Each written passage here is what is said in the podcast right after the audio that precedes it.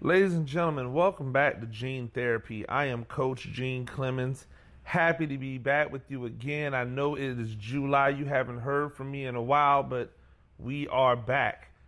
Not only are we going into the summertime, like heavy into the summertime, but we are also going to be rolling into football season soon. NFL football season, college football season Canadian League is already on the way, but you know what I just watched? I just finished watching the USFL Championship.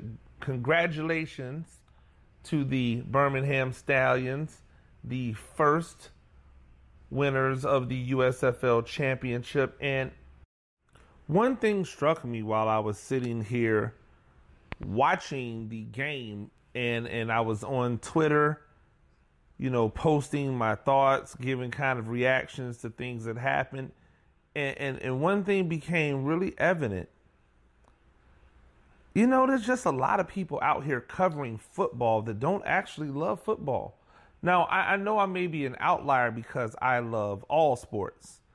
Um, and if I had an opportunity to cover all sports equally, I would definitely do so. But unfortunately, I don't make my money that way to where I can cover all sports. And I think if I tried to cover all of the sports, I probably would come short because I wouldn't be able to do it justice.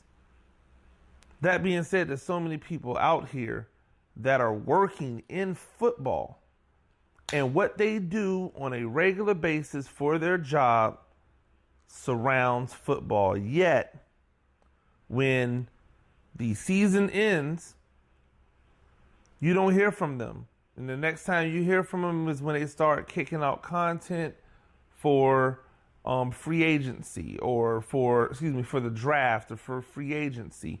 Like that's when you start to hear from them again. And then once the draft is over, you don't hear from them again. And, and, and a lot of times I'm, I'm like, well, why do we not hear from you? There's other football going on. You know what I'm saying? Like there's other football that you could be covering. And I speak of the USFL. So many guys who cover, so many guys, so many girls, so many journalists, so many um, creatives, people who, who who do content for a living, who they they thrive off of football content. They have pigeonholed or they have they have put themselves into a particular corner. Oh, I only do NFL. I only do college. I only do sports betting. I only do fantasy. It's like when I sit back and think about all of these things, it, it, it can't I can't help but think to myself, yo, you just don't really love football. No, I get, hey, listen, you know what? If you get paid to to do fantasy football and that's your bag, okay, cool. But when there's another league that comes up, isn't it just like known that hey, you might have to cover and, and learn about this league because you may one day be doing fantasy on this league. Like if you're somebody that's a creative especially if you have your own platform or you want to grow your platform. Whatever that you have your own platform or you want to grow your, your presence because the bigger your presence, the more chance people are clicking on your articles. The you, you know how to you know how the thing works. You know all how the all the algorithms algorithm. So if you're not in the in the business of continuing to expand, what are you doing? Right? Everybody that doesn't know you is a potential, it has the potential to be somebody that begins to listen to what you have to say. And if you have people listening to what you have to say, then that's value. And if that's value, that turns to dollars. So I don't understand what the what the problem with covering and talking about spring football is. In fact, I think it's laughable that so many people have gone out of their way to talk poorly about spring football. Oh, this is an awful product. They wouldn't beat some of the best college teams. Like, stop it. I don't care how good Georgia is. I don't care how good Alabama is. They're not beating one of these USFL teams. I'm sorry. Like, you might think that they will, but these are grown men out here. They're not, there are no 18 year olds out there. There are no, there are no guys who are just happy to be on a scholarship. There are no walk ons out there. The guys that play, whatever level that they played at, they were the best to do it at that level. For the most part. I guess we'll talk about that in a little bit. But this idea that journalists, that media members, that creatives have gone out of their way to talk poorly about, to, to, to put down, to, to discredit the USFL and what they've been doing. That they don't see the value in it because they don't want to deal with spring football. Just again tells me, well, hey man, hey, hey, look here, little mama. You just don't love football. And I guess, I mean, at the end of the day, am I mad at them? No, I'm not going to be mad at them. But I'm going to call them out. Because if you don't love something, you're never going to give your full heart in it. So what else are you cheating me out of? What else am I missing because you don't love the sport from your coverage? Like when you cover the game of football, and you're somebody that doesn't love the game of football, what am I missing from you? What what am I not getting from you?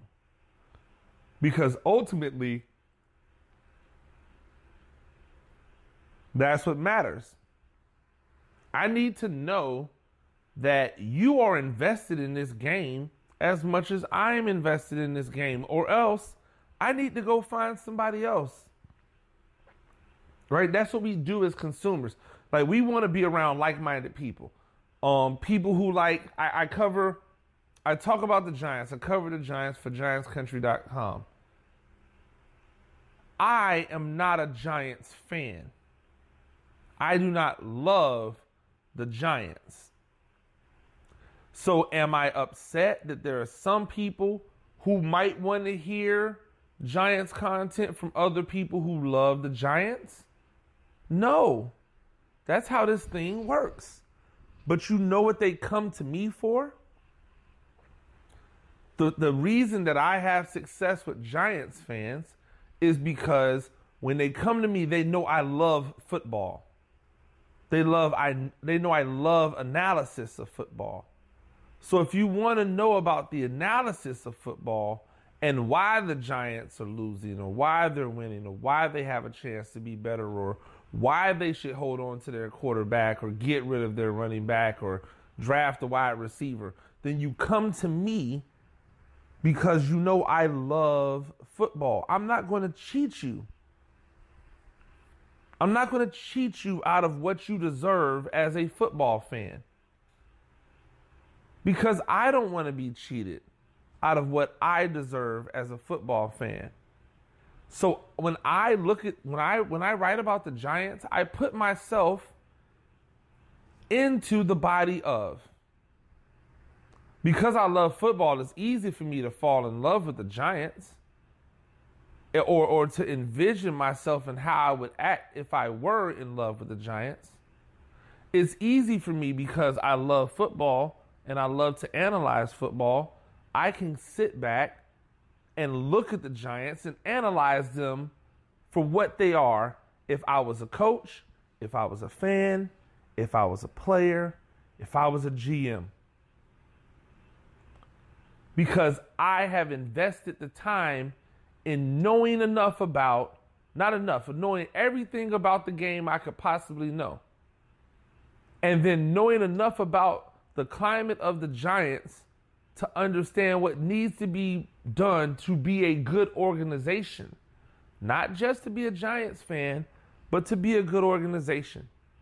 And unfortunately, so many writers only have a superficial knowledge of the sport they cover. This is very important because if you only have a superficial knowledge of the sport you cover, then how can you how can you ever say you love the sport?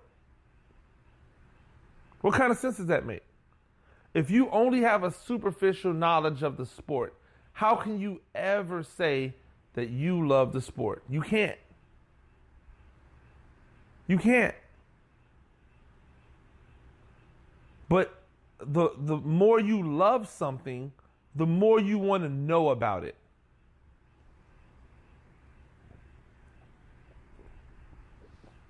You ever taste something? You ever have something that tastes really good? And you you pick it up for the first time and taste it, and you're like, "Oh my god, that tastes good." What's the first thing you do? You turn it around. You start reading the label. Why? You want to know more about it because it tastes good, right? I mean, that's that's how these things work. Because it tastes good, you want to know more about it. And so you turn you turn the can around, you turn the bottle around, you you you read the you read what's in it. You want to read the history about it. You want to know more. Hey, where can I buy more of this set? I love a good craft beer. You want to know one of the things I hate? I hate when you find a beer that you like and then the beer all of a sudden disappears. And now you're looking for more information about where to find said beer. Isn't that annoying? I find it to be like incredibly annoying. I remember the first time I ever I ever drank spotted cow. I'm off on a tangent, I know, but you know, it's it's called gene therapy for a reason. And as I record this, I want you all to know I'm actually laying on a couch because this is therapeutic for me to be able to talk and today because I don't have or tonight because I don't have someone else to talk to, I get to talk to you guys. Um, and so that's what I like to do. Sometimes I want to have a guest, and then sometimes I just want to be able to talk to you guys about what I'm thinking. But I remember the first time I had Spotted Cow. And if you've never had Spotted Cow, it's a beer. And apparently, the beer is only made in Wisconsin or in that area because when I tried to find that beer somewhere else, I had zero luck. And I was upset about it to a point that every time that I that I meet somebody that is from Minnesota or Wisconsin who I know might have access to spotted cow, I'm like, yo, if you go to Wisconsin, can you bring me back a case of spotted cow? Like people I don't even know. People I'm probably never going to see again. Why is that, ladies and gentlemen? Why would I do that? Well, it's simple because it's it's affected me. It has some type of hold on me. I have invested some time into it because I like it. And that's just at a like level. So if you love something, why are you not getting to know more about it? If you love something, why would you not invest in it more? College football writers out here only ever writing about the same teams over and over and again. And you know what?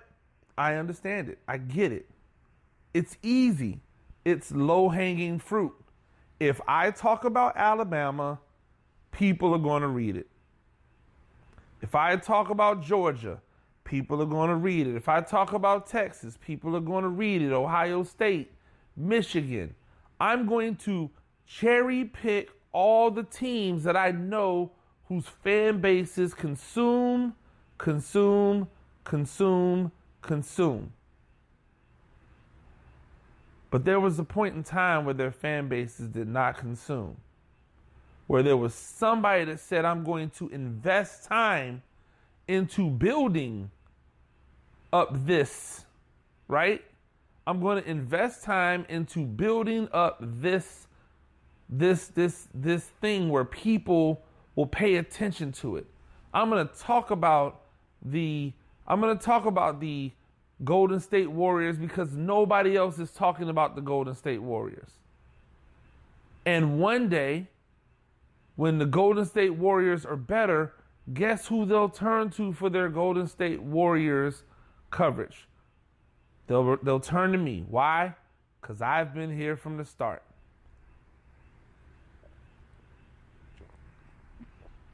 My man my man Turron Davenport who is the ESPN writer, um, ESPN fan, ESPN Nation writer for the Tennessee Titans, left from the Philadelphia Eagles beat that he was on, and he went to cover the Titans a few years ago. And in less than a few months, everybody was on him as an authority for the Titans. You know why? A, he loves the game. See, it has to start there. It has to start with a love for the game. He has a love for the game. And because he has a love for the game, he has a deep knowledge of the game. Not just because he played it, because not everybody who plays football loves it, right? We know that. We can see that on Saturdays. We can see that on Friday nights. We can see that on Sunday afternoons. We can tell that not everybody who plays this game loves it. So it's not just because he plays the game, because he played the game, but it doesn't hurt. Right? So he has a love for the game. He played the game. And because he has a love for the game and played the game, he researches the game to make sure he understands football at its most nuanced level. So that when he speaks to people about football, he speaks to them in their language. That allows him to have a rapport with players, with coaches, with, with front office people where they confide in him and they want to talk to him and they want to have interviews with him, where they invest in that.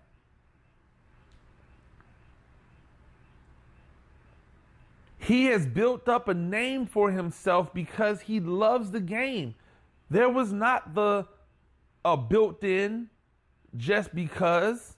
Hey, I know many people who, who work for ESPN who don't have large followings. I know people who work for ESPN that fans don't take seriously. I have people who work for ESPN. I know people who work for ESPN who is constantly trying to build up their profile. The difference is the difference is do they really love the game or did they just think, well, because I work for ESPN and because it's football, this just automatically happens? That's the question that a lot of people have to answer, ask themselves. Did you just think because you get an entity that has a backing, it has a name that people trust or people know, that you should automatically get a fan base? Because my answer is no. And I also don't think that the amount of followers, the amount of subscribers that you have, I don't think any of that bears any weight when it comes to what you're going to do on a daily basis within that fan base with that sport. Right? I'll take myself for an example here. Um, I'm on Twitter. I have I don't have a lot of followers. I don't have like a hundred or two hundred, but I don't have ten thousand. But everybody that follows me, everybody that follows me, they're real people. Like, unless someone slipped the box in there, like, because I don't, I'm not mass marketing follows.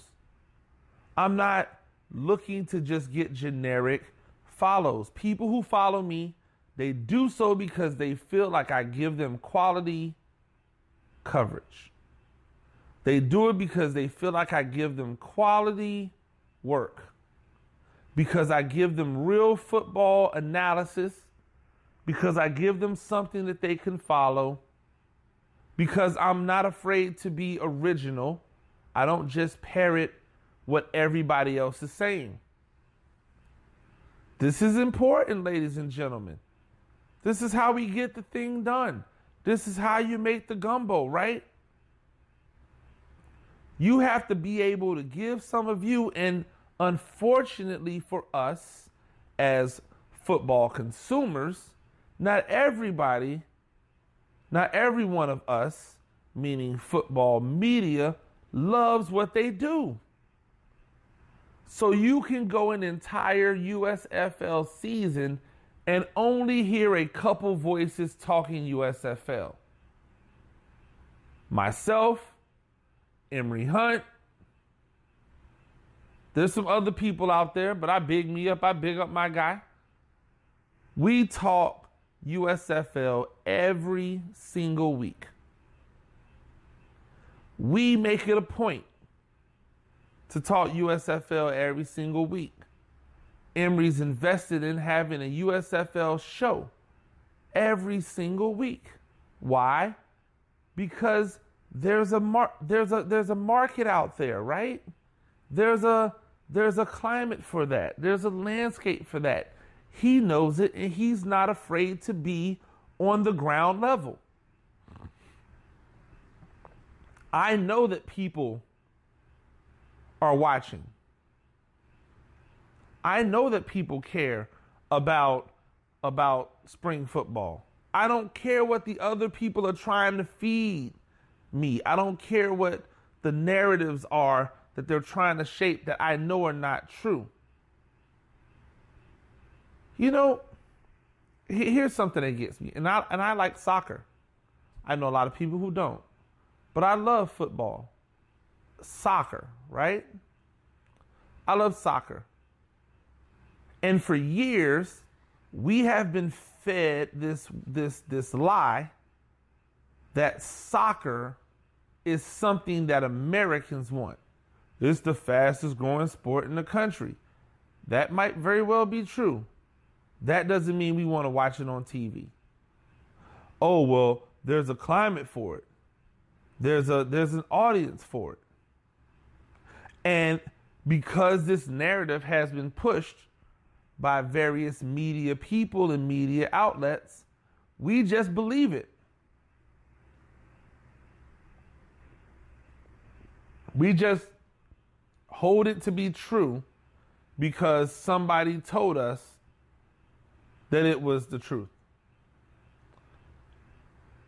The same people who are telling us that Soccer is something that the American people want to consume on television.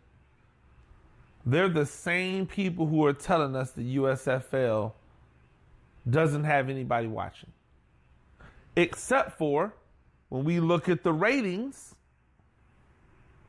the USFL is getting more ratings than, or higher ratings, excuse me, than soccer. More higher ratings than the the English Premier League, higher ratings than the MLS.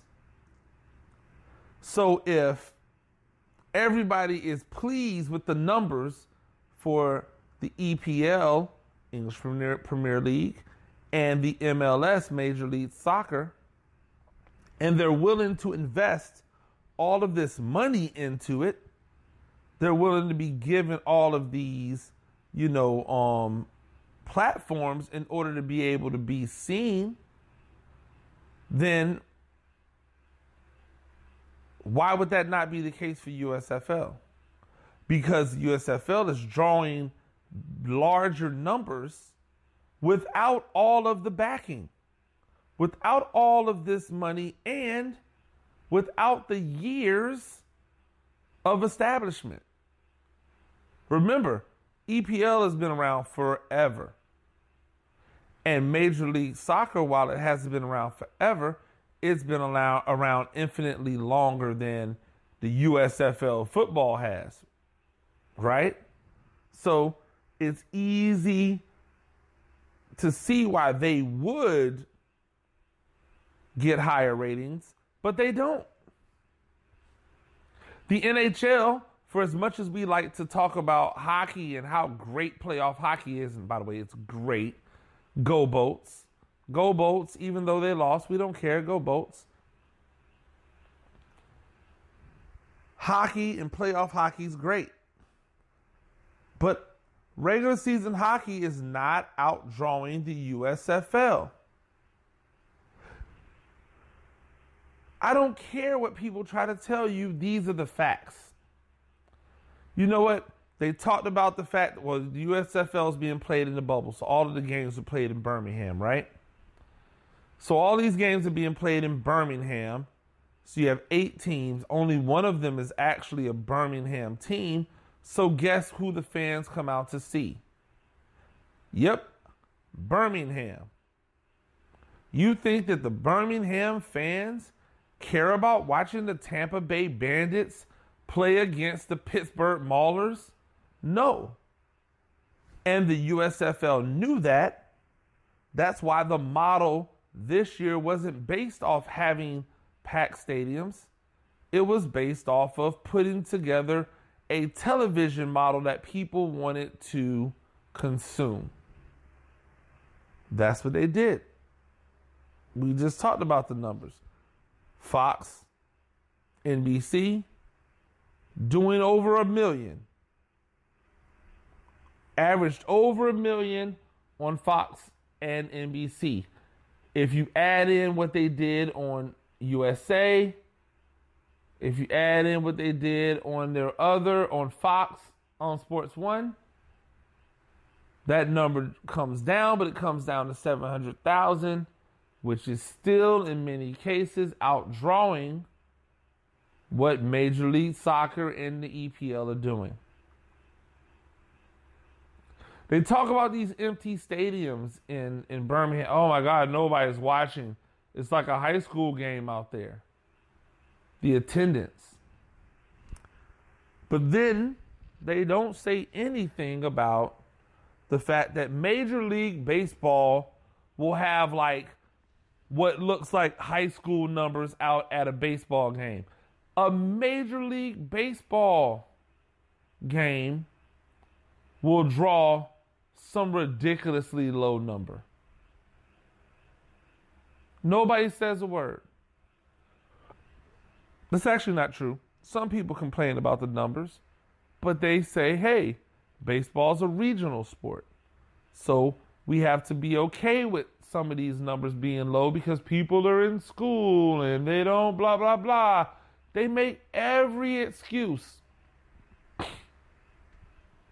they make every excuse for why Major League Baseball does not get more butts in the seats. Yet they expect the USFL in year one to be drawing major numbers when they're playing every every game for every team in the same city in the same stadium. Like, come on. Who are we kidding? This isn't realistic. And the expectations that the outside world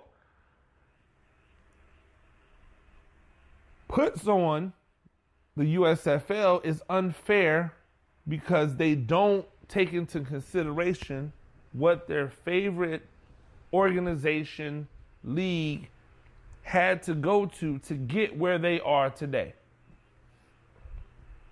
There was one point in time where the NBA looked like it was about to go bankrupt. Now, the NBA gets so much money that they give eh, me, like eh, players $200 million. They're making so much money now that they, meaning the NBA, give out contracts that are in essence of a quarter of a billion dollars for five years. The elite of the elite are making five years, $250 million max out contracts. And because basketball, you can play longer if you're really an elite, you have guys like LeBron James,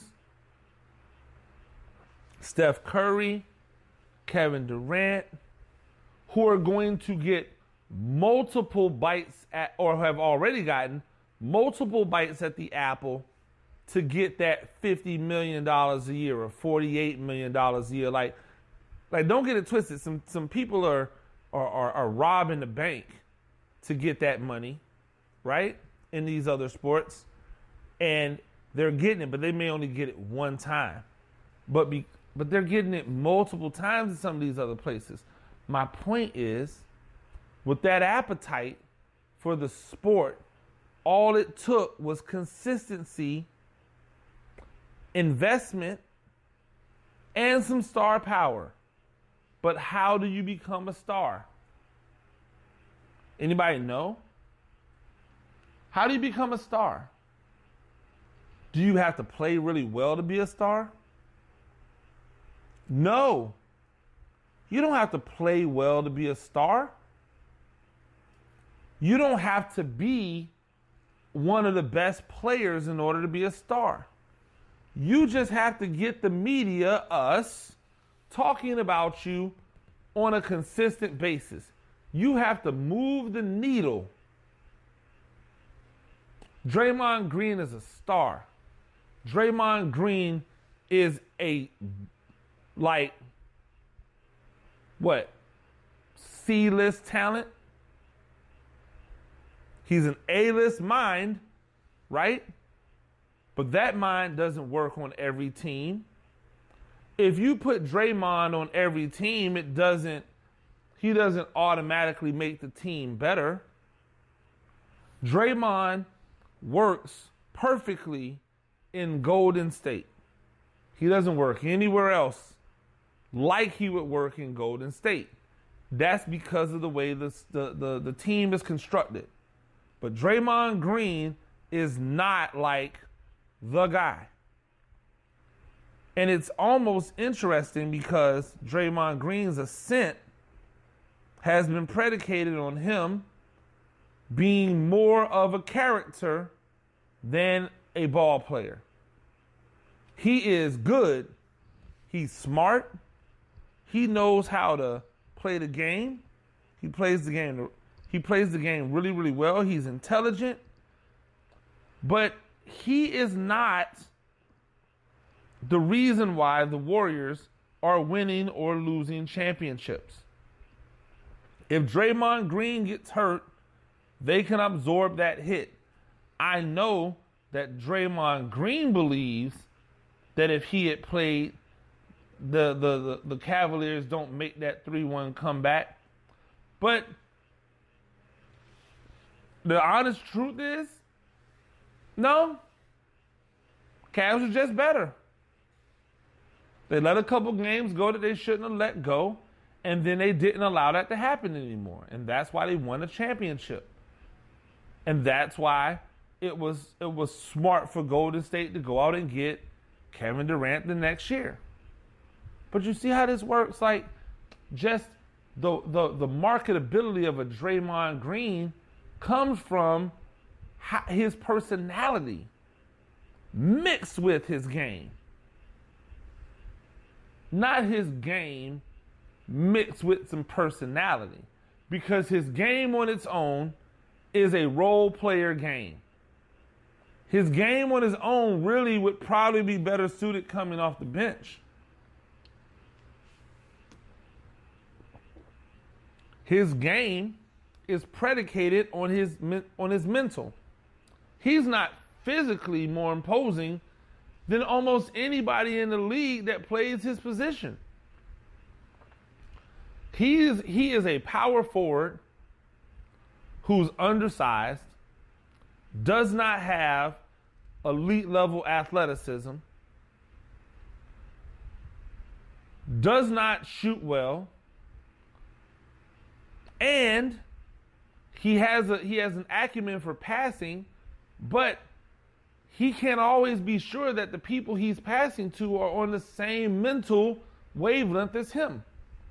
Oh, and he has a little bit of a temper and a mouth that gets thrown out of games or given a technical foul a lot. That game does not scream, give me give me like a hundred million dollars. But when you add that with the personality that's been built up by who? The media. As much as, and this is the funny part too, right? Because I respect Draymond because he he's he's doing this thing the way I would do it. He's a player who wants to be a part of the media. He considers himself to be a part of the new media. But what he fails to acknowledge is that the reason he has a job as quote unquote new media is because of the attention that he garnered from old media. So now we have the USFL over here who might be a Draymond Green. The USFL might just be a Draymond Green. It's not the A list. It's not the A list, but it's really good to B list, maybe C list, but really smart, ran really well, and has a lot of personality. Why can't that be a league that survives, that generates eyes, uh, that generates attention, that generates buzz, that has people talking about it? Why can't that be an entity like that? Because the people whose job it is to tell you about this entity, they don't want to wait, they don't want to do it. Because that's going to take away from something else. Oh, well, what am I doing in the summertime when I'm not reporting for my team or reporting for, am I writing a book? That's going to take away from my book writing time. Yeah, but what does your book have to do with loving football? When you write a book, are you writing the book because you love football? Or are you writing the book because you love what football has afforded you? The access that it's given you. The ability to go places, to meet people, to see things that you would never be able to do if it wasn't for the sport. Don't you feel like you owe the sport? I wonder. I want to ask that of, of, of journalists sometimes, like because journalists have this really weird. They have this really weird propensity for trying to remind players that playing in the NFL is a privilege and not a right, which I think is a, a bunch of baloney. Like if I've worked if I've worked my entire life to do something, who are you to come along and tell me that it's a privilege and not my right? If I have if I have studied my entire life, if I've gone to school, if I've gotten the requisite grades, if I've gotten the requisite degrees, who are you to tell me that being a doctor is a privilege and not a right? Who are you to tell me that being a lawyer is a privilege and not a right? Being a teacher is a privilege and not a right. If I have to go through these certain steps, if I have to show mastery, proficiency in these things in order to be able to procure this job, that is not a privilege. That is the right that I have earned. Now, whether or not I stay a lawyer, stay a doctor, stay a teacher, stay a, whatever, is based off of my ability to perform. Right? I'm just talking to you right now. It's based off my ability to perform. So for the USFL, it's not as if, well, you should just ha- be be happy that you got a got a year in. No. They put together the game plan, they execute it. It's their right to be here. And because they're here, it is our job as media people to give them the coverage that they deserve, to show them the respect that they deserve, that they need. And it's just way too many people out here not loving football. If you are a if you are a football writer and you have not written anything positive about the USFL, then you don't love football. If you're a football writer and you sit around and you tell me that you have not watched a USFL game, then you do not love football. You might love the NFL. You might love your individual team. You might love the Indianapolis Colts, the Tampa Bay Buccaneers, the Arizona Cardinals, the Seattle Seahawks, but you might not love football. See, I I judge these love football things very simply. Hey, if your team's not on, are you watching the game? If the answer is no, then you don't love football. Yeah, I know it's harsh. Guess what? I don't give a damn. It's the truth. People who love football, they watch football people who love football, they write about football. So anytime you give me a chance to watch some football, I'm going to watch it. Why? Because that's what I do. I love football.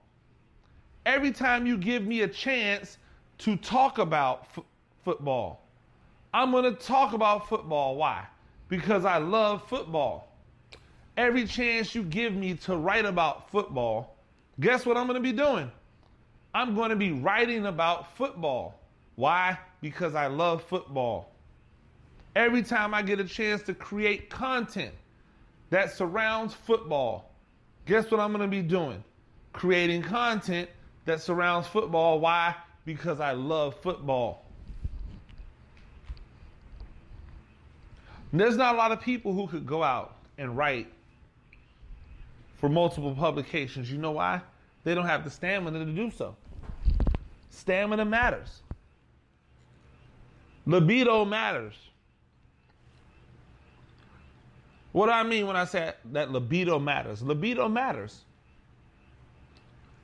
If you don't have the virality to continue to get it up for your sport, you won't be able to continue to talk about it. And there's an overwhelming majority of people out here claiming to be football writers when really they're just like a team writer. They're just like a, a, a level writer. Yo, I'm a college football writer. Really, are you a college football writer? Show me the Division 3 football articles that you've written. Show me the NAIA football articles you've written. Show me the JUCO football. Show me the, the, the girls flag football. If you're a college football writer, in the in the in the the purest essence of it, it should not matter the level. You should be writing about it. Now, I understand that you might work for an entity that says, "Hey, listen, we're not going to pay you unless you write about this." Like some of you, well, I'm an SEC writer. Oh, word? Are you an SEC writer? Tell me you're an SEC football writer. Show me your articles about Vanderbilt. Show me your articles about Mississippi State, about Missouri, or as an SEC writer, is are all of your stories about Alabama, LSU, Georgia, Florida, Auburn, maybe a Texas A&M. Are you showing the love to all of the SEC?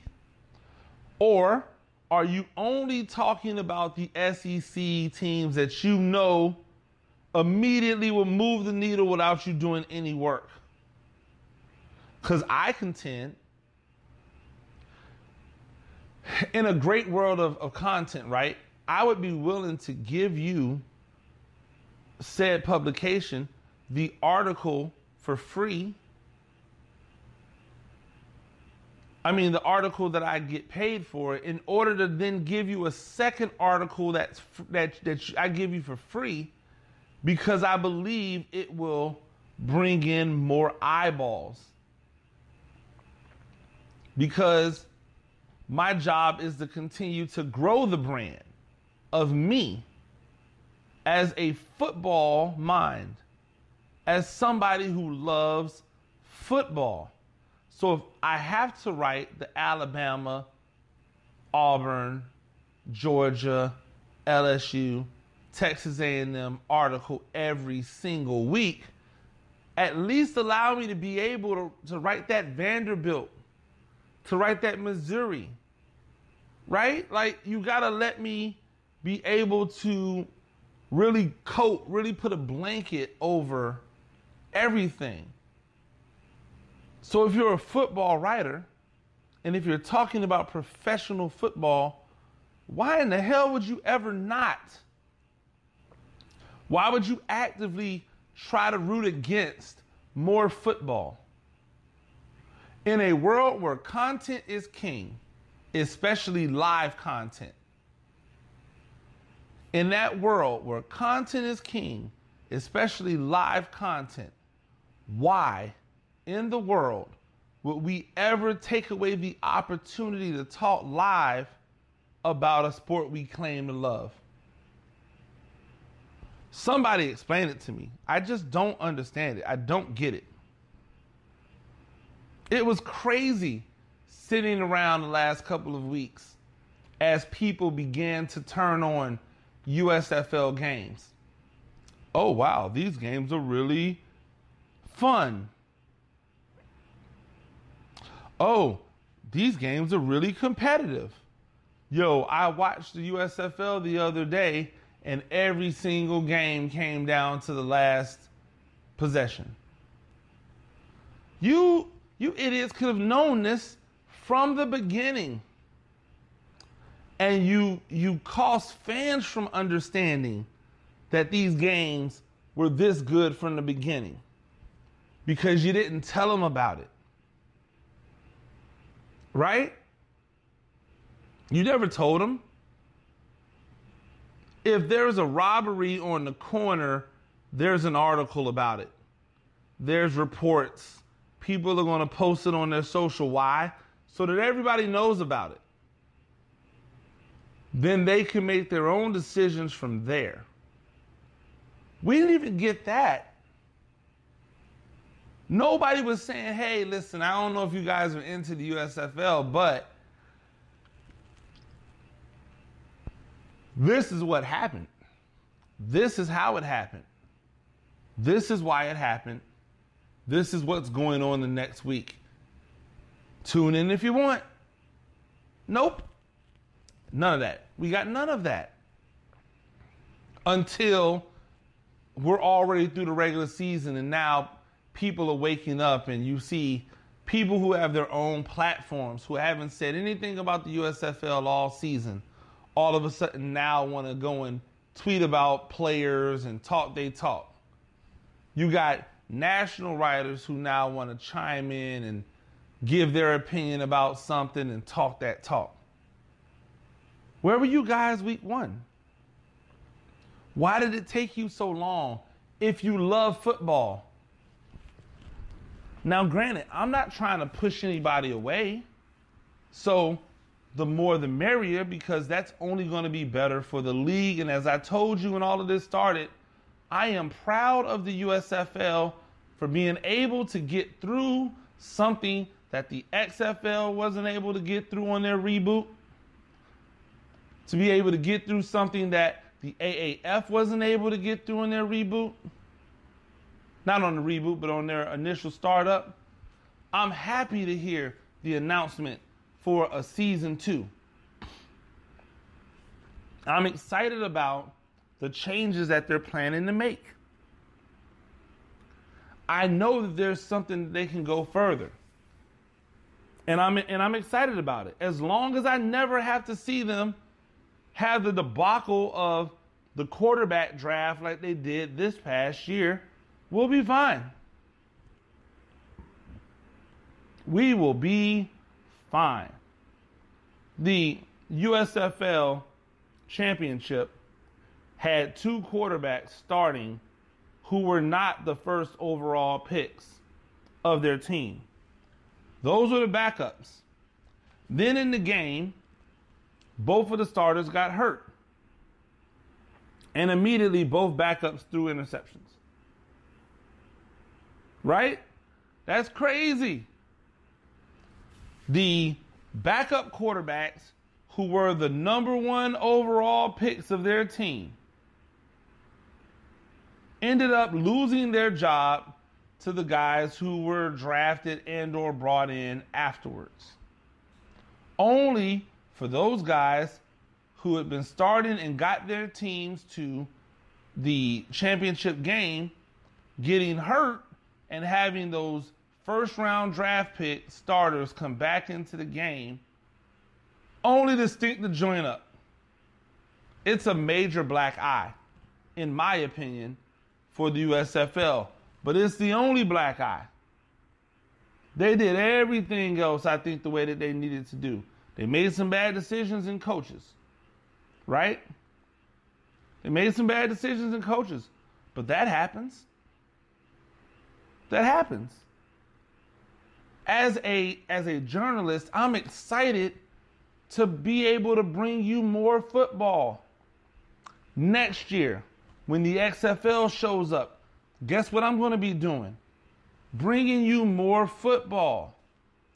If the women's game ever gets their act together and stop with the 8 billion different independent leagues that you can't really consolidate things with, and they come underneath one umbrella with legitimate teams that you can now have more talent on each team and they're able to procure um, I'll be talking more about them because I love football. And when you love football, there's never too much of it. When you love football, there's no such thing as well, we don't need a spring league. That is for the lazy people who don't want to build and redefine content. And until they do, they're just going to be that one dimensional thing, and eventually they'll get past. That's my time, ladies and gentlemen thank you for tuning in to Gene Therapy. It was really good to get this off my chest tonight after such a great um, game. Once again, congratulations to the Birmingham Stallions, your first ever um, USFL championship winner. Um, join me again later on in the week. I'll have that pod up with myself and, and Malik Span from Blitz Magazine. We'll be talking boxing and the Spence Crawford fight. So you definitely won't want to won't want to miss that later on. Um, later on this week when that drops, you'll be hearing more from me. You'll be seeing more articles, more podcasts, more gene therapy. I was out all June. So that means you're going to get more of me in July. And then obviously, once we get into August and September, content is just out there and you'll hear from me. I got a lot to say, a lot to say about things that are going on in this world. But you know what? Sometimes I just have to hold my tongue and wait until I have more information before I could really come to you and talk like I want to talk. Because even though it is therapeutic for me to sit here and just tell you what's on my mind, I never want to be reckless with that opportunity. So I appreciate everything. Make sure that you like and subscribe to the pod. Make sure that you um, like, check out the, the, the column. Follow me anywhere that you get your social media at Gene Clemons. And until next time, peace.